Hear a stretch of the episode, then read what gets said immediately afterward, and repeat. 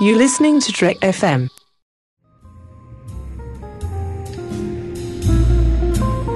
There was a little bar in Mill Valley where all the Starfleet trainees used to go. The 602 Club. You know it. I was there more times than I can remember.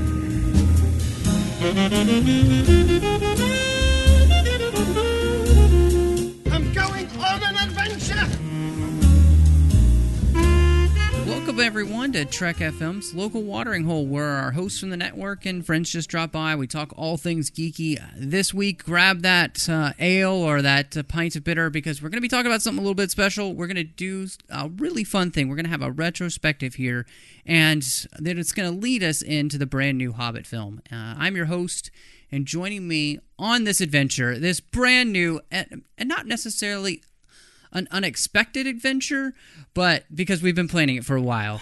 but Megan and Alice are here with me. How are you guys doing? Great. Great. How are you? I'm I'm doing really well. Uh, welcome to the 602 Club. The first time. I hope you guys uh, ordered something from Ruby and are set to go. Um, Yeah, I got me some Well- mail. excellent. We'll definitely try to keep it shorter than the actual movie. Uh, Okay, that's good. That sounds That's like a good. good idea. Yeah. Um, you know, Lord of the Rings movies and Hobbit movies. Um, you know, I don't know if anybody wants to listen to us talk for three hours, even though, I mean, we could. Uh, Originally, this movie was intended to be uh, the first thing that Peter Jackson worked on. That they, that was their goal was to make The Hobbit, and because of a rights issue, it kept them from being able to do that. And in the meantime, he did Lord of the Rings. So finally, around 2007, they get the opportunity to kind of start working on everything. Uh, they announced that Guillermo del Toro was going to direct, Peter Jackson would just executive produce, and then del Toro steps away because of all the delays, and they start looking for another director, and finally Jackson just decides to fill the role again, and we end up with The Hobbit, which was supposed to be two movies, and then uh, about the time that they finished filming the second movie, they decided, well, let's make it three. So for you guys, when you first heard that, I mean, th- I think this is first things first. Um, this was going to be two movies, and then they made it three movies. You know, and we've seen a lot of this happen in Hollywood. Obviously, you know, splitting the last Harry Potter movie. We've split, um, obviously the the Hunger Games film. We've split the Yeah. Twilight, mo- the last book. You know, it's a big deal to split things, and and sometimes it makes sense, sometimes it works, sometimes it doesn't. What did you guys think when you first heard about it? Well, ultimately, for me, like I, I think I feel like it's just a dollar signs thing. I mean, you can only make more money by putting out another movie, so why not split your franchise into as many products as you possibly can? Um, I already thought it was kind of a strange choice because The Hobbit is such a short book, especially compared to the other Lord of the Rings books. Um, so to split it into two, I was like, all right, that kind of makes sense. Um, but splitting it into three, I was like, that's going to be kind of a stretch, guys. I'm going to be interested to see how you pull it off. Yeah, for me, first things first would be Guillermo del Toro because when I heard that he had been selected to direct, to tell you honestly, I was kind of afraid because although I love his films and he's such an auteur and he has such a distinctive style, and it's a style that for the most part I enjoy.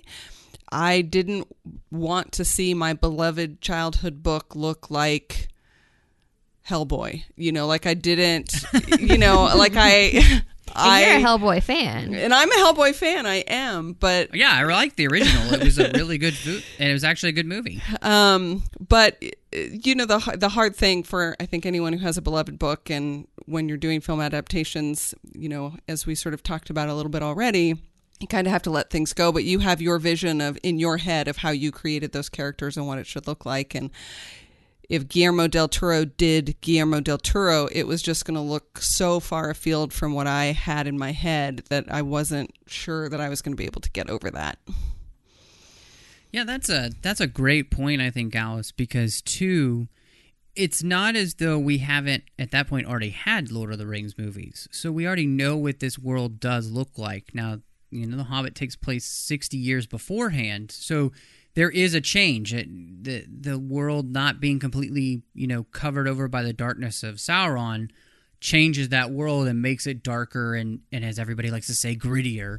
Um, but uh, reading just I was reading today uh, about his ideas, the idea that it was going to look much more like a he, he envisioned it really being fairy tale like, and I don't know if if that so much works because it um even Tolkien himself goes back and retcons the Hobbit after he's done. Um, the the the the whole ring exchange with with Bilbo and and Gollum is actually different in the versions we have now than when it was originally released. He went back and changed that and made it much more sinister and kind of created the way the ring became in the Lord of the Rings. So Tolkien in in uh, is one of the first retconners of wor- his own work. Um, he, he's like the original George Lucas.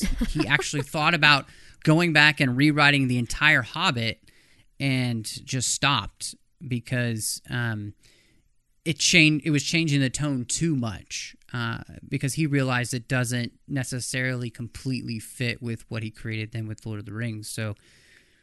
I think we would have kind of ended up with something like that. It seems like if Del Toro had had his way, I feel like it might have been too much out of the framework of what Jackson had already completed. I don't know. It just seems like that might have been um, I, don't- the best choice. I don't know. It it would have been interesting at least to see. I, Philippa Boyens said, you know, she would have. She's still kind of sad that that didn't happen. And uh, you know she worked on all three and has worked with Jackson for a long time. So who knows?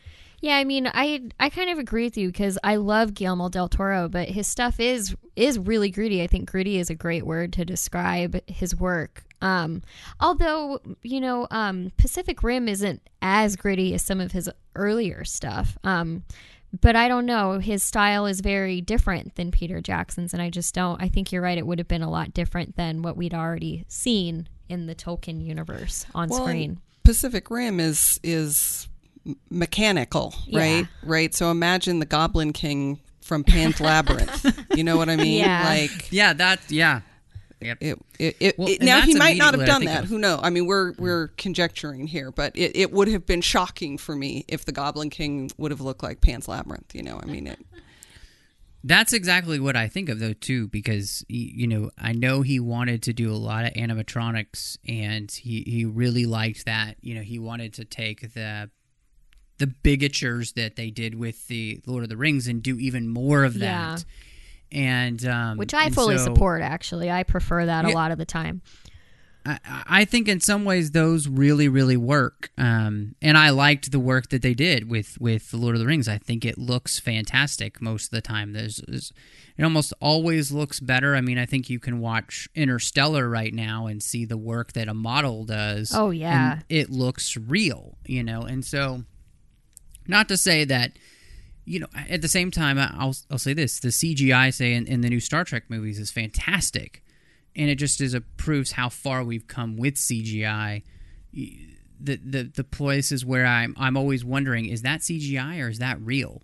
I can't sometimes tell anymore what's real and what's not just because it's it's pretty good. Sometimes it's obvious and that's just the way it is. I mean obviously the Goblin King is CGI, but you know, uh, making a you know what probably thirty foot animatronic thing just isn't feasible. With eyes mean, in its the- hand.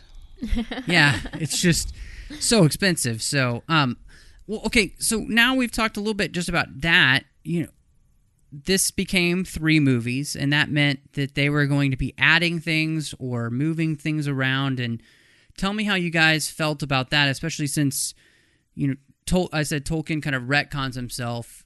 The scene that we have between Bilbo and Gollum is a, is a key example, and, and that's really the only thing that really changed to kind of help sell that ring idea and change it so it felt more like the Lord of the Rings. But then he went and added different things in other places. You know, he has Unfinished Tales, uh, which has the whole quest of Erebor scene in it, where you have um, Thorin meeting Gandalf for the first time when we see them in Bree that we see in, in um, the Desolation of Smaug, and and then you had in the Silmarillion the whole White Council, the Lord of the Rings appendices deals with the White Council, as well as um, really bringing to life Thranduil in a way that he's not brought to life in in The Hobbit. So there's a lot of places they pull from. What did you guys think about them kind of taking all this together and kind of making a little bit more cohesion between what we've seen before and what we get in Hobbit. Well, it's kind of hard not to, right? Because Tolkien has given us so much that we can pull from. And I think a lot of Tolkien fans maybe haven't read some of that extended universe. Um, so it's a great way to introduce fans to some of that stuff while also catering to like the Stephen Colbert's out there that Yeah. Stephen Colbert, who could, you know, He can mention recite every name. Yeah, exactly. oh yeah, it's it's fantastic. And who's in the Desolation of Smaug as well. yes, so- he is. Yeah, I, I, I definitely have s- I have strong mixed feelings. Um, you know, on the one hand, I, I, me for one, didn't need there to be a greater connection between The Hobbit and The Lord of the Rings. Even The Lord of the Rings, as they did it in the films, which of course is also different from The Lord of the Rings that's in the books. Um, I I love The Hobbit as the story it is, and although I can appreciate wanting to, um, for purposes of expanding my money making possibilities into three films, pulling from these other places, I don't feel the quote unquote need to um, bolster that story in any way. I think it's I think it stands just fine as it is. So I have mixed feelings. But I enjoy I mean I can enjoy the film for what it is, you know. Well, and I think that I mean I, I really appreciate that, Alice, too, because I think that's a great opinion to have. You know, you it might not be your favorite thing, but there are some fans who might not even be able to appreciate the film at that point. You know, and I, I like that you can divorce yourself enough to say it's a movie. You know, and it's not the book, and I can always go back and read the book. It's always there. You know, they don't ruin. They can never ruin that for you. Um, because the the book is always on the shelf and I can always pull it off and read it again. I fear, though, I have to say, I I fear for, God, I'm showing my age here. I fear for the younger generation, um, you know, that that may never get to the book. You know what I mean? Like, uh, Oh, they'll get to the book. I I yeah, you know, disagree. I, I might, yeah, I might feel that way, except for I think we're in an age where books drive movies as much as movies drive books, and so kids are growing up in an age where they're so used to reading the book and then going to see the movie. You know, uh, they've they've had all of their childhood now on film. You know, they have um, Harry Potter and Ender's Game and uh, you know the Chronicles of Narnia, and I mean, just the list goes on and on. And so they're kind of used to um, at this point being able to go back. So I hear what you're saying though, because I I would hate kids to just watch this and not actually go back and and get into Tolkien and and because he's a he's a monumental writer, you Right. know. Um, So I have a kid, and my my experience of my kid and other kids his age is actually the reverse is what happens. He's never read any of the Harry Potter books, but he's seen almost all of the films. Now he's my son, so the likelihood of him actually reading the Harry Potter books is quite high, but that's because he's my son. Um, I think many kids today see a lot of films that they may not even realize that there are books that go along with those films.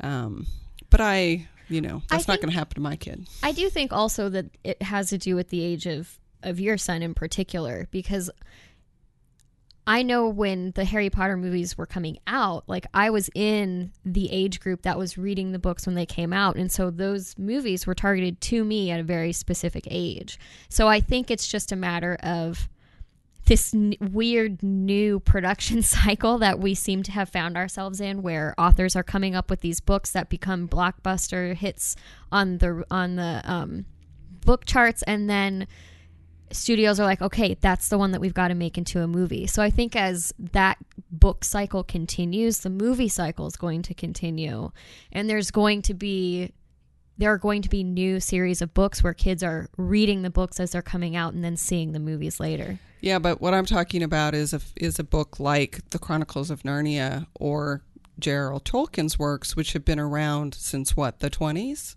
Yeah. 30s when did those those books come out right so those are very old so i totally get what you're saying Yeah. that if the if the movie is coming out like mockingjay and and those books because those books are popular right now and that's why the the the studios are making those films there's still going to be that generation that comes up behind if those books become the classics that J.R.R. Tolkien come there are kids who may still come up in the world who know the movies but never get to know the books And that's definitely true. I'm sure that will happen. And I think it's a little bit akin to um, the way that J.J. Abrams Star Trek movies work, in that they bring a whole new generation in, and they're like, "Well, I want is there more. more, of this?" Yeah, exactly. Yeah, and so they they go and find you know all of the other series that we've had, all the other movies, and I've heard so many people you know get into Star Trek that way in the past few years. I think that's great, and I I hope you know and I'm, I'm with you, Alice. I, I hope and I pray that these kind of movies lead people to read the actual books. And the best part about something like The Hobbit or Lord of the Rings or even, say, The Chronicles of Narnia is that they are classic books that have been around for over 50 years and they don't seem to be going away. And that's great because, um, you know, they'll still stay on the shelf. And, and that's where, you know, hopefully when, when I have kids, I'll, you know, my goal is to read them, you know, I'll- indoctrinate them. You know, it's my Yeah. job to indoctrinate them. You know, As a uh, good and read those books to them. Yeah, um, when they're going to sleep and and those kind of things, and help them discover those things as well. And then you know, if they don't like it, that's fine, but at least they'll know about it. Um, for me, I w- I guess I didn't worry so much because I really l- I trusted Jackson enough to to to service the material. You know, um, having watched you know at least a day's worth of extras. You know, if I were to sit down and watch all of the extras on those on all the movies so far, it, it it's probably almost 24 hours or something like that. So I, I felt like I understood that they really cared about the material. And it wasn't as much as I, I'm sure that it is driven somewhat by money, it wasn't just money. They they thought they could make great movies um, that lived up or, or were, you know, uh, something that you'd want to watch alongside The Lord of the Rings. And, you know, being enough of a Tolkien fan and having read, like you were saying, Megan, enough of that other material that he wrote, you know, whether it's the Silmarillion or the appendices or, you know, uh, slogging through the unfinished tales and that kind of stuff, um, and getting those tidbits about those stories that Tolkien would, would give you little clues to other things that had happened. I was kind of excited just to see that because you know, The Hobbit is one of those books. It's very short and very concise, and like things happen and then they move to the next thing. And it's a little bit episodic in that nature. But there's other things that are going on, and you can tell, like, you know, why does Gandalf just disappear? Yeah. And then he doesn't tell you why he was gone, and, and all these kind of things. And so um, those were just natural additions to the story that I'm glad that they added. Uh, because that White Council stuff, it, I think is going to be really fantastic, especially once we get to the Battle of the Five Armies. So that's where I'm kind of excited to see that fully play out. And two, those are the kind of things that might drive people back to the Silmarillion because they want to know more about, you know, uh, Galadriel and um, Saruman and uh, all of those characters that are on that White Council that are super powerful and figure out where they come from. So that that was exciting to me you know the things that I are like eh whatever. Um I I don't care uh, about them adding Tauriel you know the the elven warrior that that's fine. You know that that's movie stuff and and that's where I just was like whatever. Um you know bringing bringing back Orlando Bloom as as Legolas it makes sense you know from the book standpoint. He's um Thranduil's son. So most likely he was there. He's just not mentioned, you know. So um, all that kind of stuff is fine. Uh, and you you talked about before we started, Alice, the idea of agency and kind of moving people around. Um, you know, kind of beefing up some of the characters that are small but then are strangely important, like the Bard, who's like really important really quickly in the book. I I don't know. It was okay to me to to give him a little bit more to do so that once we get to that point later on in the story, it'll make sense. So, I don't know. What do you guys think? I think Alice and I have similar mixed feelings about the Tauriel character in particular. Um, I mean, I, I love to see Evangeline Lilly get uh, a gig like this because I thought she was fantastic when I first saw her on Lost. Um, and I think she's an interesting character. I think they might have missed the mark a little bit with her. Um, but I'm interested to see where they're going to take it. Um, Alice has, I know Alice feels very strongly about adding romance to stuff that didn't necessarily have romance to begin with and doesn't necessarily need it. Um, and they're Very kind of- strong feelings. I might need a whiskey. they're kind Bring of me a whiskey. hinting at a potential love story here, um, which I don't know. I, I'm I'm right now. I'm take it or leave it. I'm interested to see what they what they're going to do with it, but um, it's fun to see a, a, a female elven warrior uh, jumping around and fighting orcs and bad guys and stuff like that. Um, I don't know. I'm uh, I'm anxiously. I'm not anxiously. I'm I'm patiently waiting to see what happens before I make any final judgments on on the addition of her character.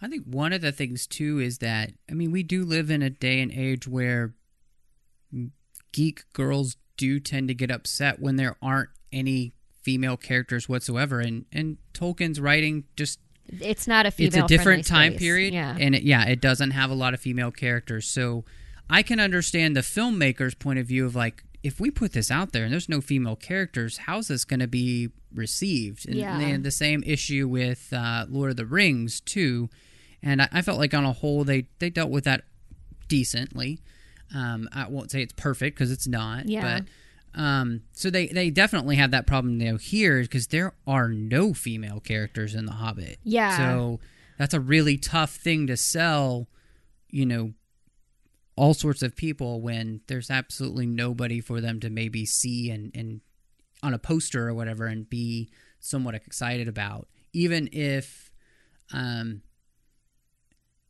I think the problem is is if it's just because she's gonna be romancing a character and, Yeah. and then you can have a problem. Well, and that's the missed mark, right? I mean, I you know, geek girls, we we want to see more representation of people like us in these things that we love, and I appreciate that the studios are clearly making an effort to reach out to us as a as a an audience, a group of audience members. but they seem to not fully understand what it is that we're looking for because romance is not like the number one thing that we're looking for. Um, but again, like she spends a lot more time jumping around and being actiony. Um, although she, I- kicking some serious ass. yeah, she does kick some butt. Although she, I think her poster pose was a, a butt pose, which wasn't they super switched it. they switched it. Oh, that's right. It was They Legolas. switched it. It's wasn't Legolas who's doing the chest He's butt got thing. the butt yeah. pose. Yeah. Yeah. Hey, that's fine. You know, it's, it's Hey, didn't bother Bloom, me. I'm not complaining. Yeah. Some guy. yeah like i just um I, I find it an interesting uh, you know when you're not in the position of of privilege it's always a challenge you know i i appreciate that there are more you, you know the princess and i'm air quoting the princess problem um s- has sort of been nipped in the bud considering every disney princess now somehow knows karate um, but you know, I, I'm I that's like a very one-dimensional fix for me. You know, don't just take a throwaway character and make her kick ass. Give me a character that actually it has some meat and is the you know give give me more of a, a Mockingjay story where at least the female character has some real importance in the storyline. If there weren't Yeah. women in there, don't just give me a token woman because you don't know what else to do. Um, it's That's that that point. kind of it I, I just was like what this is just so ridiculous i don't even know and i don't particularly like that the elves save them when in the book that you know they, they they don't need to have elves chasing them down in the barrel run you know shooting the orcs off of them you know they you know bilbo fixes that problem for them and they go on their merry way and it's a done deal all of that additional elves because elves are cool and people like elves i didn't really I think um, I, I completely get that. You know, for me, uh, all of those scenes that they add things like that to, where they give it some more action, is just the movie maker. Whereas, you know, in a book, you can go and you can have them escape in barrels, and and that's fine.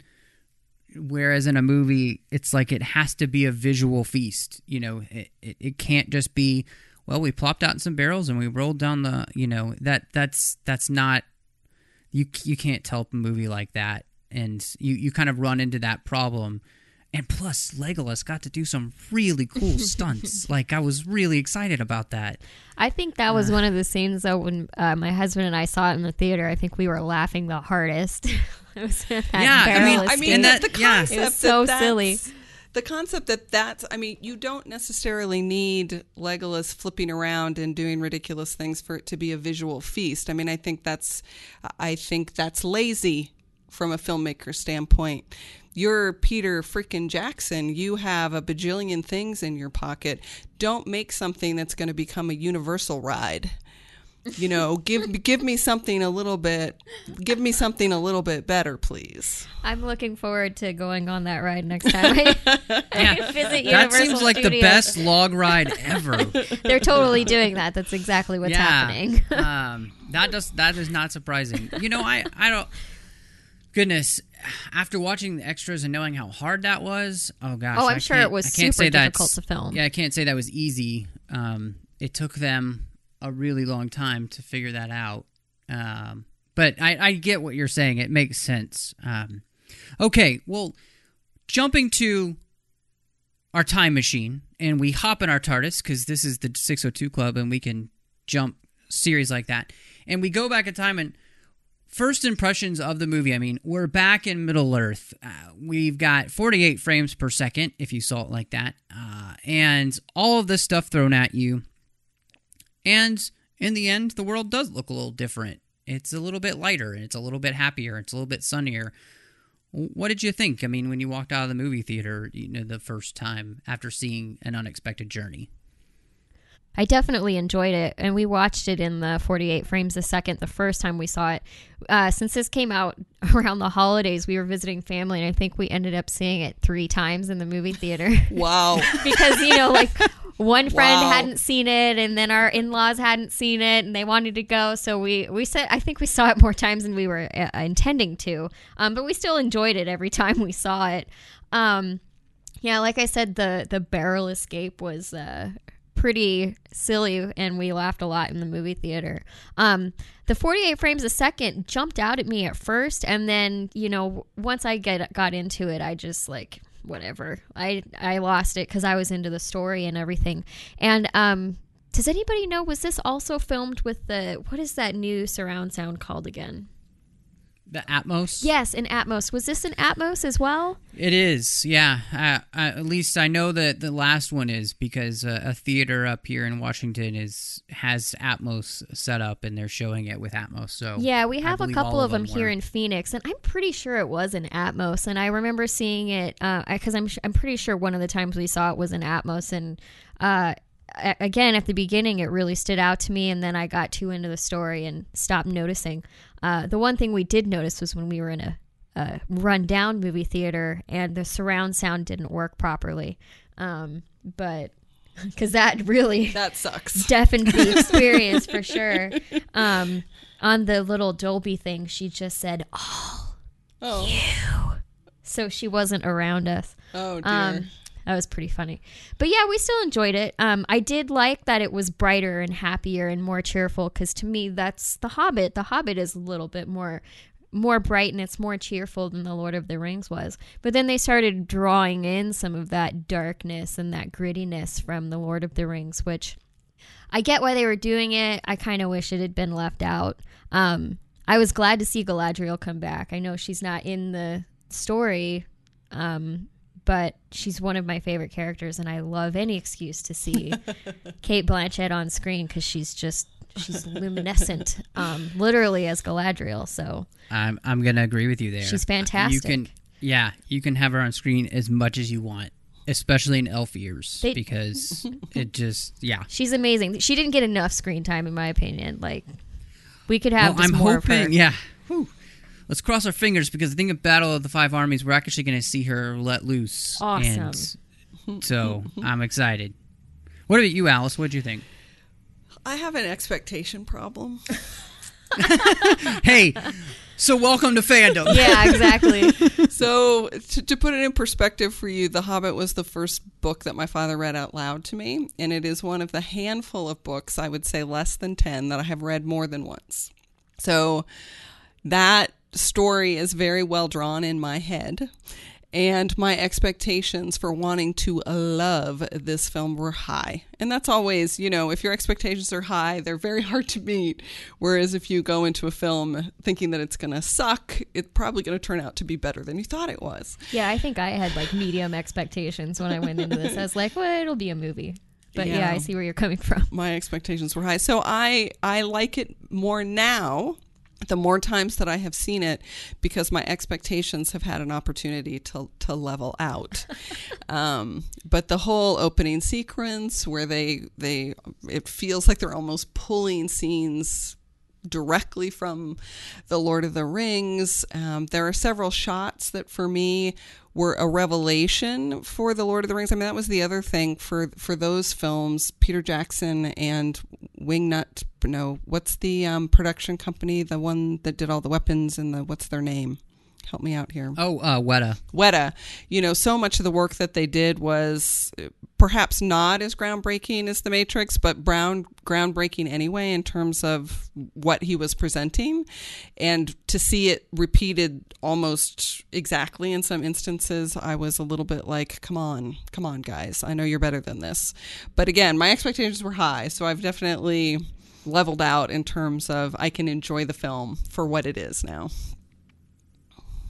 Yeah, definitely one of the things that stood out was the 48 frames per second. And uh, what I thought was cool about it is that it worked with all the visual effects. Uh, The 48 frames per, per second actually makes that feel like it fits better. Yeah. Because it's it's going the the frames are hitting you so fast and it does take a little bit to get used to but once i did and- and of course being in 3d as well i thought it, it all looked really good and you know uh, in some ways peter jackson is a lot like a, a filmmaker like george lucas where he really likes the the process of filmmaking. I mean he he he's using all the tools and i think it was interesting to see him try something and, and history will show whether it actually works or not.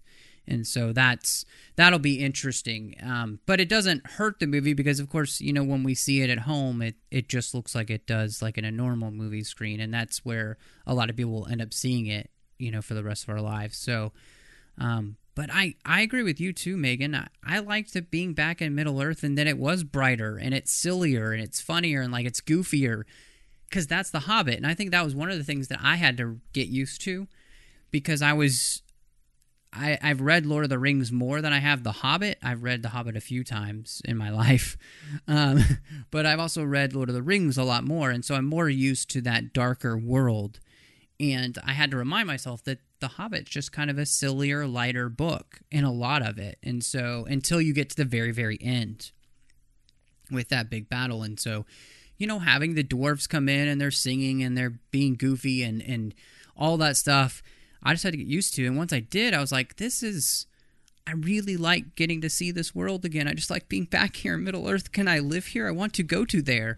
Um, and now I can if I only had enough money to go to New Zealand. I Yeah. know, right? Like we're all saving our money to go visit the Shire. Yeah, exactly. Exactly. My dream Um, home is a hobbit hole. Mm-hmm. And I thought it was great too because they were still putting the same amount of care and attention into all that they were doing, you know, with the costumes and with the weapons and all of that kind of stuff that Weta is so famous for now. And their digital work too, uh, obviously with Gollum, they've just taken and, and used that on a lot more characters now because they didn't use quite as many um, stunt doubles anymore for orcs as they as they did here because I'm I think for them it might have just been easier than having to create so many latex suits over and over and over again that they did on on the Lord of the Rings where you know they would have hundreds of extras and latex suits and it was just yeah so Well, and those are I they're so expensive and they smell and they're hard to store Yeah. and I mean there's just so much that people that you have to consider when you have that many extras in full costume like they did at Lord of the Rings. I mean, nobody Mm-hmm. does that. Nobody had done that before and nobody's really done it since because it was such an undertaking. Right. And luckily, I mean, for them, it ended up paying off. Oh, yeah, it absolutely You know, did. if if it hadn't, we let's just say if it hadn't, we wouldn't be having the Hobbit discussion at all, probably. So, um, well, just kind of thinking in the movie, and we've all seen the extended edition too now, so it's a little bit longer, and they've added some things. What are some of your favorite things about the movie? What are some of the things you like? And then we'll move into kind of some of maybe the things we didn't think work as well with an unexpected journey. What did I like?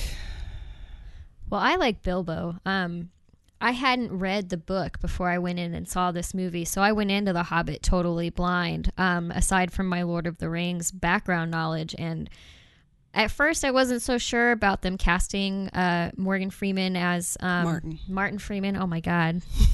at first, I Boy, that would have been a different have movie. Been a way different movie. Um, at first, I wasn't so sure about them casting Martin Freeman as as Bilbo, but um, I think he really was kind of a fantastic casting job for that character. Um, you know, he's he's witty enough, he's kind of sarcastic enough, and he likes to not he wants to not be in trouble and he wants to just go back to the shire and i really loved him as bilbo um, so I, I think that was probably my favorite thing about seeing the hobbit for the first time Um, gosh, that's gonna be so hard for me. you liked something alice i, I know, know. I mean, again, I, I mean, I did. I can, I can watch the films and and I can enjoy them. Um, I, I do like the dwarves. Uh, the the books for me again. In the books, they read a little bit more hot and cold. Um, than they do. Just like Thorin reads a little bit more. He he he reads less noble than he comes off in the films. But I do like Richard Armitage as um, Thorin. I, I like Martin Freeman as as Bilbo. Okay, uh, I like that, that you know they get in the important pieces for the most part, and and without being too much of a negative Nancy, I like how they've expanded some of the things. I particularly like the trolls, for example, the rock. The rock fighting, you know, which I think is like two paragraphs in the book, didn't Oh, need to be quite so drawn out for me. But again, all I could think of was like, oh, well, this is, you know, prep for some ride somewhere. oh no i thought that was so awesome when i was in the movie theater i was like i want a whole movie of these rock guys this is awesome stuff right here Yeah. I'm just a dick. That was one of those things. Look, I remember first seeing the movie in the in the theater, and I thought Peter Jackson just made that crap up. i know That that's what my the husband said Yeah, It is in and the then it was so funny because I went I went home and I looked in the book and it's like two lines. yeah, yeah it's, it's, really literally short. like one sentence like Yeah. they were back there throwing rocks Yeah, exactly. But the coolest part about it was is that the the, the visual that Tolkien gives you is just enough to kind of create what I think Jackson did with that. So he just he took those little cues and that's kind of what you have to do as a filmmaker when you're adapting a book, especially like The Hobbit where we've talked about it it has a lot of brevity to it. Mm-hmm. And and so when you're doing a movie, you are going to take those cues like that and make something really cool because what a great visual of like these mountain people that just pull out of the mountain and start bashing each other's heads in with huge rocks. And you know in the book they're they're like throwing rocks down and hitting trees and watching them smash and everything you know. So it's like they just like wanton destruction. And they're not really there for any other reason than Tolkien had it in his imagination put it on the page because he thought it was cool. And then Peter Jackson thought it was cool too, and so he just made it a bigger action piece, and it it was kind of fun, and it did a good job, I thought, of kind of leading them into, you know, the fact that they go into that that cave, which will lead them to Goblin Town, which was great. So Well, and that's one of those things too that I think in the hands of another filmmaker, maybe not necessarily Guillermo del Toro, but in but that's like it's such a, a short part of that section of the book that someone could have just easily glossed over that and not included it in the film and and it was there and it was so big and i thought it was so well done. I thought it was one of the most unique things in the hobbit. I'm so glad that that jumped out at, at peter jackson and captured his imagination and he put it on film for us to see in the way that he did. Gee, I wonder if it would have been in there if it had only been one movie or even just two movies. i don't know maybe maybe not and that's really interesting too because I, I was reading just online today about you know the, the idea of the split and all those kind of things. And they had actually filmed most of the stuff for one and two and then they had to go back and film things so that it could be for for three and then rework everything with the footage. So um, they they did a lot of that work and then they had to go back and just add things in that would make sense with the story. And especially when they decided that the movie there wasn't going to be a joint film like a, a joining film between lord of the rings and and the hobbit that kind of told that story that they were just going to take the hobbit and make it into three they had to figure out how to to parse all that out so yeah that's that's one of those scenes i thought they, they may have made this a little bit longer, but it was so cool watching on screen, especially in 3D and everything. It just looked great. Um, and Megan, I'm with you. I think Martin Freeman, if he hadn't been The Hobbit, I don't know if this movie would work half as well as it does. Just because he really does carry he has this presence about him you know he's kind of snarky and and uh, all of those things that martin freeman actually is in real life he just brings to i mean he literally He's a in bit the of a on the extras right? yeah he, He, does likes kind to of fly play the, the same character over and over again. yes yes Yeah, he Uh, does, well and he likes to fly the bird a lot um at, in in the extras so Yes. and uh, actually, you will see him when he puts on the ring, and I think it is the uh, Desolation of Smaug. He's actually putting it on his middle finger. Yeah, and he's I was giving you noticing the that. finger, which it's pretty funny. Yeah. Um, so I really like his performance. I, I think that he just really sells that. And I, on the same token with you as well, I think Richard Armitage does a great job with Thorin because they do change that role a little bit. He's younger. Um, you know, he he, he looks a little more v- like a virile man. Obviously, they're they're going for a little more sex appeal with him than you know he probably had in the the book. You know, Which is like a strange we're- choice considering he's a dwarf. Exactly. Richard Armitage exactly. would be sexy regardless. I guess that's Well, true. that's true. That's man true. I agree. I mean, the guy's a good-looking guy. He's I'm not gonna good-looking. lie. So, um, I really liked. I really liked that. And then the, the thing that I really enjoyed and I really responded to, the first time I saw it was when they do that White Council, and I really appreciated how they were weaving that story so that it made sense for you know Gandalf to leave and you knew why he was leaving and it was very important and that's why he wasn't going to be there. And then of course it makes a little bit more sense in the end with the five armies battle and why all these armies just all of a sudden show up. You know this gives a much better you know visual representation for the audience who maybe hasn't read the hobbit like you said alice of kind of what's going on in the background which Tolkien didn't even realize himself until he retconned himself. So, you know, it's like I don't feel quite as bad of, of Peter Jackson doing this because Tolkien did it first. So, um, I don't feel quite as bad as is for him going back and adding things in. And um, I, so I really liked that scene, and I'm with you, Cate Blanchett. We just need more of her um, and elf ears. Um, so. And then for you guys, you've both seen the extended edition. There's some extended scenes in there uh, with them at Rivendell, with the dwarves there, and um, things like that. Was there anything that, that they added at all that you liked, or you're just like, oh, we don't really need this? We could just watch the original version and be fine.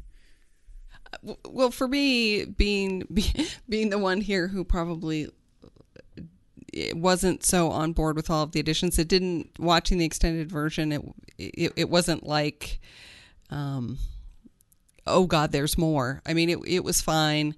Um, you know, the Rivendell piece for me again. That's that's written very differently from, or it's shown in the film very differently than it is in the books. There isn't so much the obvious hatred uh, in the book um, until you get to Th- Thranduil.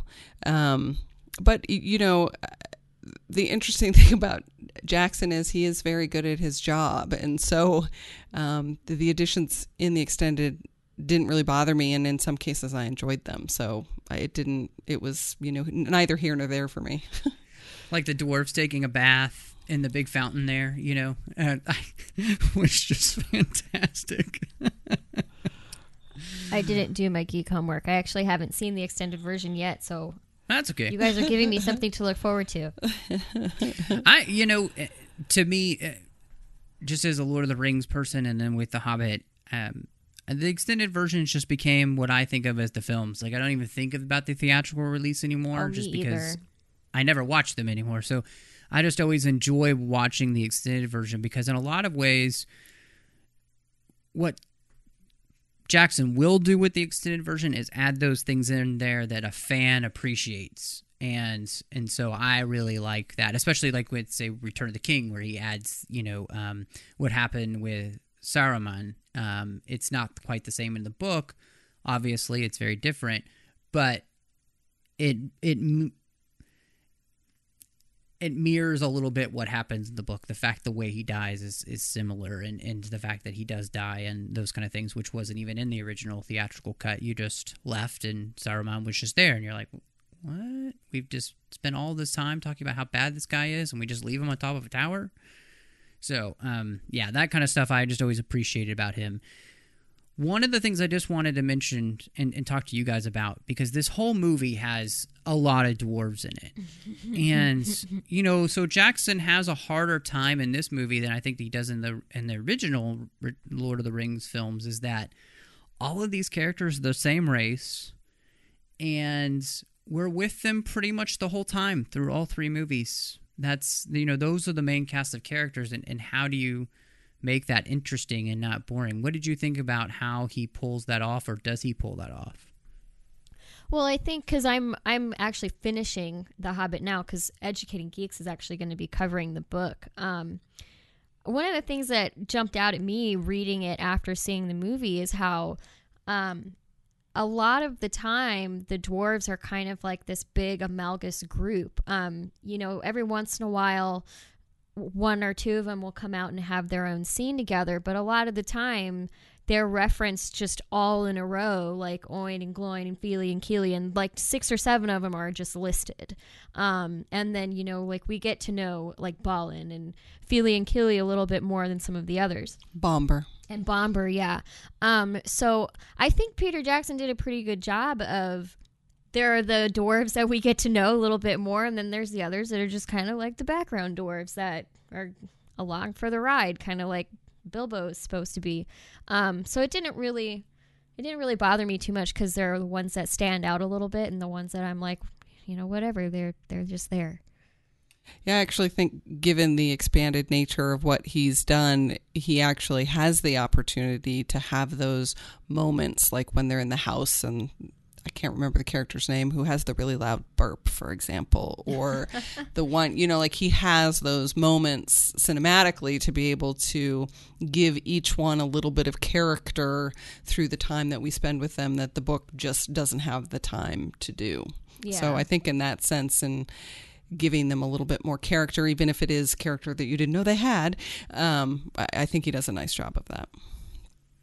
Yeah, I agree with you guys. Um, I think that's probably the hardest part of the movie is like you said, Megan. In the book, they're just this collective, basically. That you know, a few of them will speak up every once in a while, but on a whole, it's Thorin that you're dealing with, and it's it's it's Bilbo that you're dealing with, and you don't really get to know these these dwarves. And one of the things that Jackson, the crew, I thought did a great job was is just giving them a visual look, so you could tell the difference, you know, and and it might be a little bit outlandish at times, but again, with a visual medium, it's so important to be able to distinguish your characters um, and, and who they are.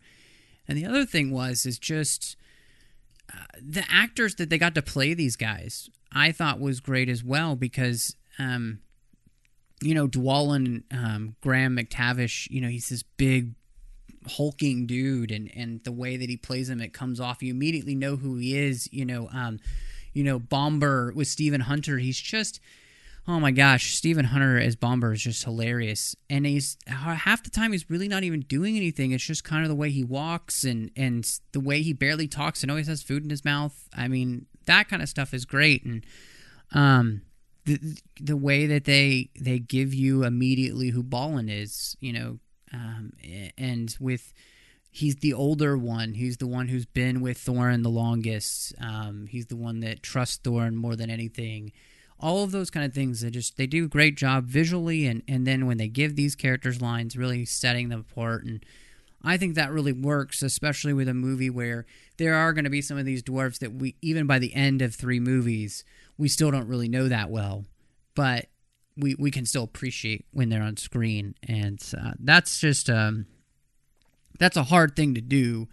I think when you know when I think of the Lord of the Rings, even if it was a side character or whatever, they they're at least distinguishable. Okay, this one's an elf, this one's you know a dwarf, this one's a human, and these humans are these humans, and these humans live over here, and there's a little bit different, and all that kind of stuff. It, it it's a little easier to distinguish than when you have well, thirteen of the same exact race, and they're all relatively the same size, and all that kind of stuff. So I really appreciate that. Um, well, for you guys, just f- some final thoughts on the unexpected journey. And, you know, I think it was kind of an unexpected journey for a lot of us in the sense that when I knew all the legal troubles that they were having with The Hobbit in the first place and why they didn't get to do it first, I didn't know if they would ever get to do The Hobbit. And so I was just glad when they finally were able to work those out. And I thought it was fortuitous that Jackson ended up being back in the director's seat because I thought he's the really the best person for the job. Um, so I was I was glad to be back here. Final th- thoughts for you guys on on the movie and um, just uh, where we go from from here. So you might have to do some some kind. I have a question, which is at the very beginning of the film, you see when um, Smaug first attacks Dale and and Mhm, and, yeah. and goes off. Right, you see Thorin and you see Dwalin. Dwalin's a young man. When you look at them together, they look like they're the same age. So then years later, Thorin looks pretty much the same age as he does in those opening shots, and Dwalin's an old man. That confused the crap out of me. I was like, is Thorin under some sort of magical spell that he ages differently than the other dwarves? Like, I was really confused. It's main character magic. It drove me batty. Yeah, that's a good question. Maybe they're yeah. Maybe they just didn't do a good enough job of showing you quite how old Balin actually was. I mean, he does not have white hair. Yeah, it's a bad visual cue, probably. Okay, sorry. So Anyway, go ahead, Megan. Okay, Your so final uh, thoughts.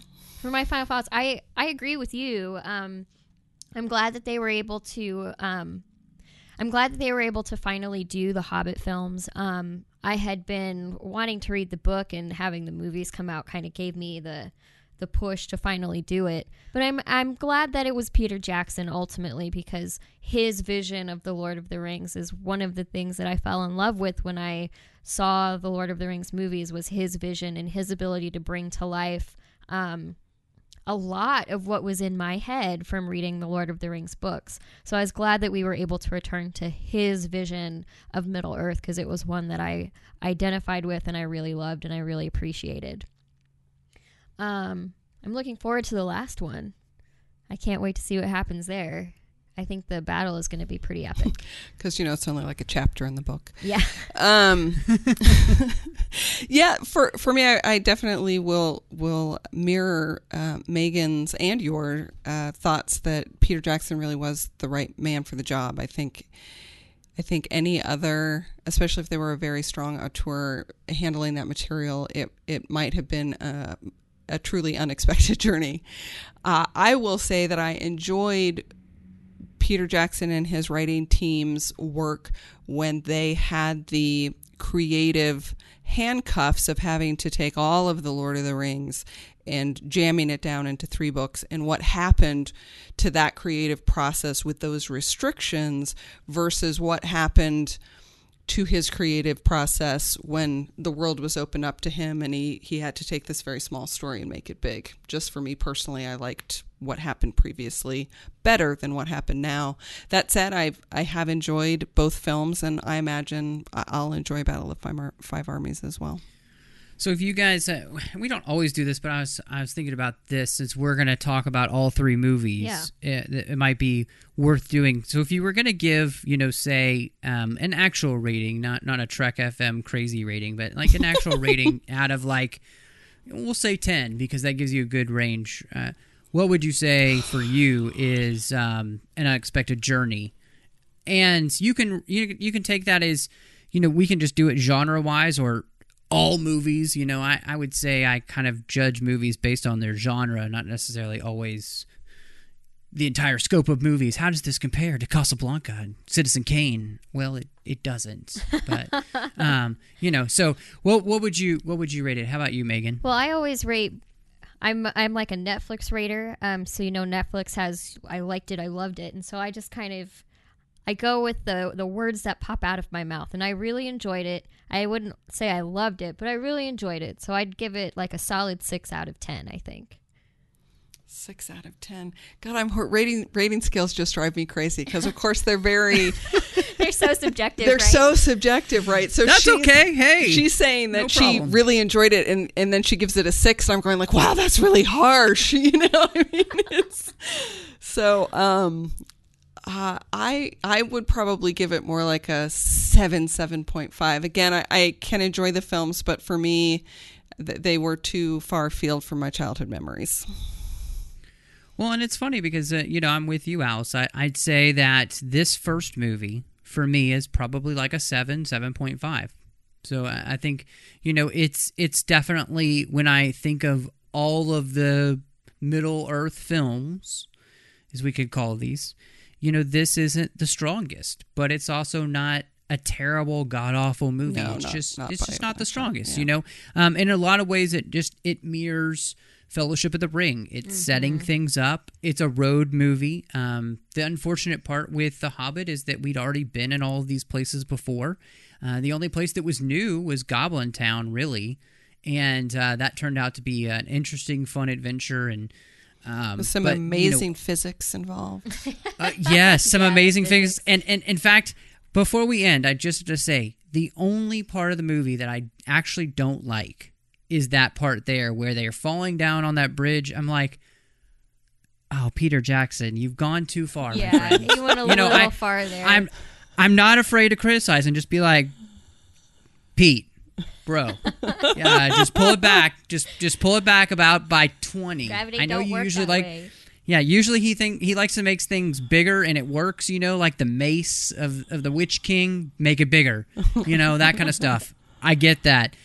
Having them fall down and they're all alive and then a Goblin King lands on them, it's just too much. Yeah. So, oh, oh, before we go, because I think this is important, we need to talk about because it's the biggest scene in the movie and we didn't talk about it. And so, uh, we did final thoughts and we did our ratings, but this is the 602 Club and we just got our second round from Ruby, so forgive us.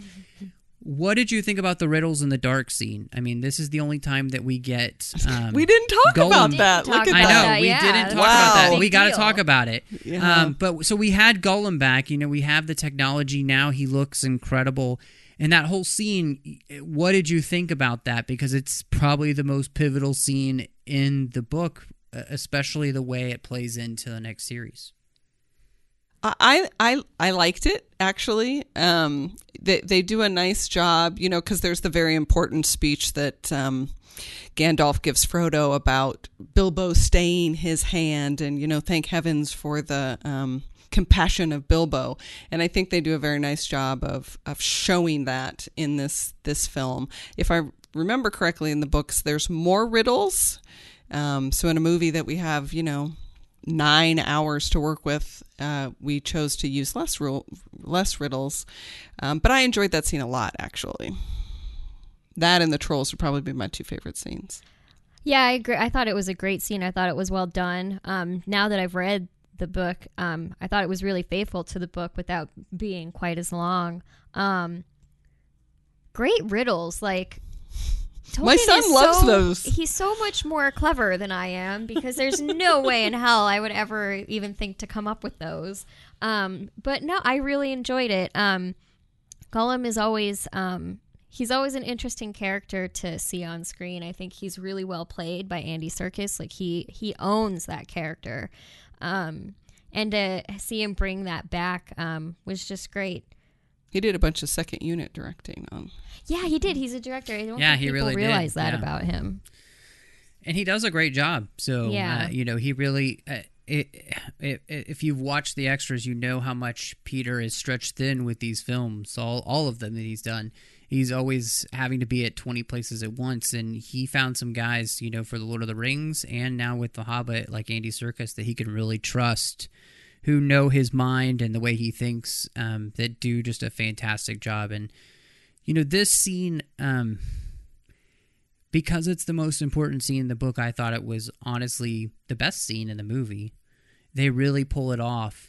The scariness of Gollum at that point too is really good. You know, obviously he's just dragged off uh, a, a, goblin to eat uh, that's fallen, and and uh, the the fear in Bilbo's eyes, knowing that he is playing for his life, because well, Gollum lets it slip that yeah, if you don't makes it, we eats you. Yeah. Um. So and the the visuals are fantastic. I never don't believe that Gollum's not just standing there, you know, uh, or you know, crouched there next to, to Martin Freeman as Bilbo. It, it's just amazing. So um, that I think that that scene really does work, and it, it's it really is one of those um, those things that the message of the Hobbit and the the importance of what where real courage comes from, I, I, I think I agree with you, Megan. It it plays so well with how um, they film it and they frame it, and then of course you know now it's it's kind of like the Star Wars films. If you watch the first three with the, the last three, there's a new way of looking at it. So now if I watch you know Hobbit one through three and then go to the Lord of the Rings, you know things are are gonna connect in a way that they maybe hadn't for me before and so that'll be really fun to do one day when they're all out and i can sit there for a few days in a row because i can't do that all in one day that's literally like an entire day sitting on the couch for 24 hours and My I think I keep annual uh, Lord one. of the Rings rewatch will become a two weekend Lord of the Rings. yeah there you go there you go exactly so well guys it's been so much fun getting to talk about The Hobbit today and the unexpected journey, but it's not the only thing that we've been talking about here on Trek FM this past week. So here is a quick look at some of the other things that you may have missed elsewhere on the network. Previously on Trek.fm, Standard Orbit. And and so I was biased against it. it. Even when I started buying the the two disc collector's edition DVDs, I avoided buying any of the even numbered movies, Odd number. odd numbered movies. Earl Grey. like uh, like they stated in the end of the movie, you know, they thought he'd outlive all of them, and I'm like, yeah, that's what should have happened. We should have seen Data like in the you know 26th century, like Data 5.0, whatever we call him. To the journey! You don't know if she's gonna stab him or smooch him. She's gonna smooch him, of course, after dessert. After dessert. we all know what dessert means. Warp 5. along with technology and along with trying to study the origins of a lot of different things that we've come to know in in the original series and beyond it's hard to try and deconstruct it without insulting what has come in all of the things that we know of being Vulcan mind meld. Mission Log, a Roddenberry Star Trek podcast. And and my thought was in the next scene, Crusher should have the body of the dead Klingon sitting on the back of her toilet holding a candle. you know, what she- she would only get to do after Lieutenant Yara's gotten to hold the dead Klingon up to her ear to see if she can hear the ocean. Commentary Trek Stars. Everything you would imagine would be in an opening title sequence for this show is in there. I think the shot that really does it for me, the shot that really pulls everything together, is when he dunks the basketball. Melodic Treks. So we do know an awful lot of people get associated with Vic Fontaine. He name drops to the nth degree about all the famous people that he hung around with. One of whom is Frank Sinatra. Axanar, the official podcast. when there's a possibility for something to be misunderstood or um, not clearly explained, it can potentially open up a big hole for a show because people can end up going down a path that was actually not what somebody wanted to be done. The 602 Club. What are those Bond movies that you go back to time and time again because they just do it better? Uh, first of all, Matthew, nobody does it better. That's true. It makes Uh, me feel sad for the rest. And that's what else is happening on Trek.fm. Check out these shows and find out what we've been talking about in your favorite corner of the Star Trek universe and beyond. You'll find us wherever you get your podcasts. And if you're an Apple user, be sure to hit that subscribe button. It really helps us out greatly. And it makes it easier for those listeners to find the show when they search us on iTunes. And if you're not an Apple user, of course, we've got you covered as well. You can find our shows on Stitcher, TuneIn, Spreaker, SoundCloud, Windows Phone, and of course, you can stream and download the MP3 file from our website and grab the RSS link as well. Well, girls, I gotta say, I'm so glad that y'all decided to drop by the 602 Club and and talk um, The Hobbit with me. And the fact you're gonna be here for the next three weeks, so I'm super excited because, um, yeah, this has been so much fun, and and I've, you know. With the 602 Club, I thought to myself, oh, I'm so lucky I just started this and we're going to get to talk about the Hobbit movies. so, um, Perfect timing. but you guys uh, do a lot of other things. So tell everybody where they can find you online. So we run a media network uh, called Educating Geeks, where our whole Huh? No, I was going like that's awesome. Why don't we? You you, you just Media nailed network. it. Media Sorry. network. Okay. We've been practicing our elevator pitch. Sorry. she frightened me because she thought I was doing a good job. Um, so we run a media network called Educating Geeks, where our whole thing is that we are trying to bring in new people to our favorite fandoms. Um, there, we're all even the biggest geek you've ever met in your life. I can guarantee you, there's one thing that you love that they have never played or watched or read or or or done. Um, so you know, we take that person and we expose them to Star Wars or The Lord of the Rings or uh, Star Trek Or Journey. or the Journey, video game. the video game. Um, so uh, we do a weekly podcast where we educate somebody every week on a new topic, and then uh, the following week we put out drinking game rules for that topic. Um, because we do like to enjoy the libations, but of course, if you're not uh, the kind of person that likes to drink, you can always play with your favorite glass of tea or hot cocoa. Hot cocoa. Um, Dr. Pepper. Dr. right. Pepper, that's right. um, so, yeah, you can find us online at educatinggeeks.com. And uh, we are also on Stitcher, so you can subscribe to our feeds and get everything as it's posted. And then um, we're on Facebook and Twitter, Tumblr, and Google. Plus, if you just search for Educating Geeks, you'll find all of our official pages that way. Well, girls, uh, thank you so much, and I can't wait for next week. Awesome. Yeah, Thank you I'm so really much for having to us. It's been fun. Another way that you can help us keep all of our shows coming to you each week is to become a patron of the network on Patreon. If you visit patreon.com slash trekfm, that's P-A-T-R-E-O-N dot com slash trekfm, you'll find our current goals and our milestone contribution levels, along with all the great perks that we have for you. These perks include early access to content, exclusive content, producer credits, seat on our content development team, and more. We really appreciate any support that you can give us, and we hope that you'll join the team. Again, you'll find all the details at patreon.com. And don't forget to give us an iTunes review. If you give us an iTunes review, I'll definitely give you a shout out on the show. If you'd like to contact us, you can do that at trek.fm slash contact. Just choose a show, and that email will come directly to us. If you want to leave us a voicemail, you can do that as well. Look in the sidebar in the show page or go to speakpipe.com slash trekfm. We're on Twitter at trekfm. We're also on Facebook at facebook.com slash trekfm.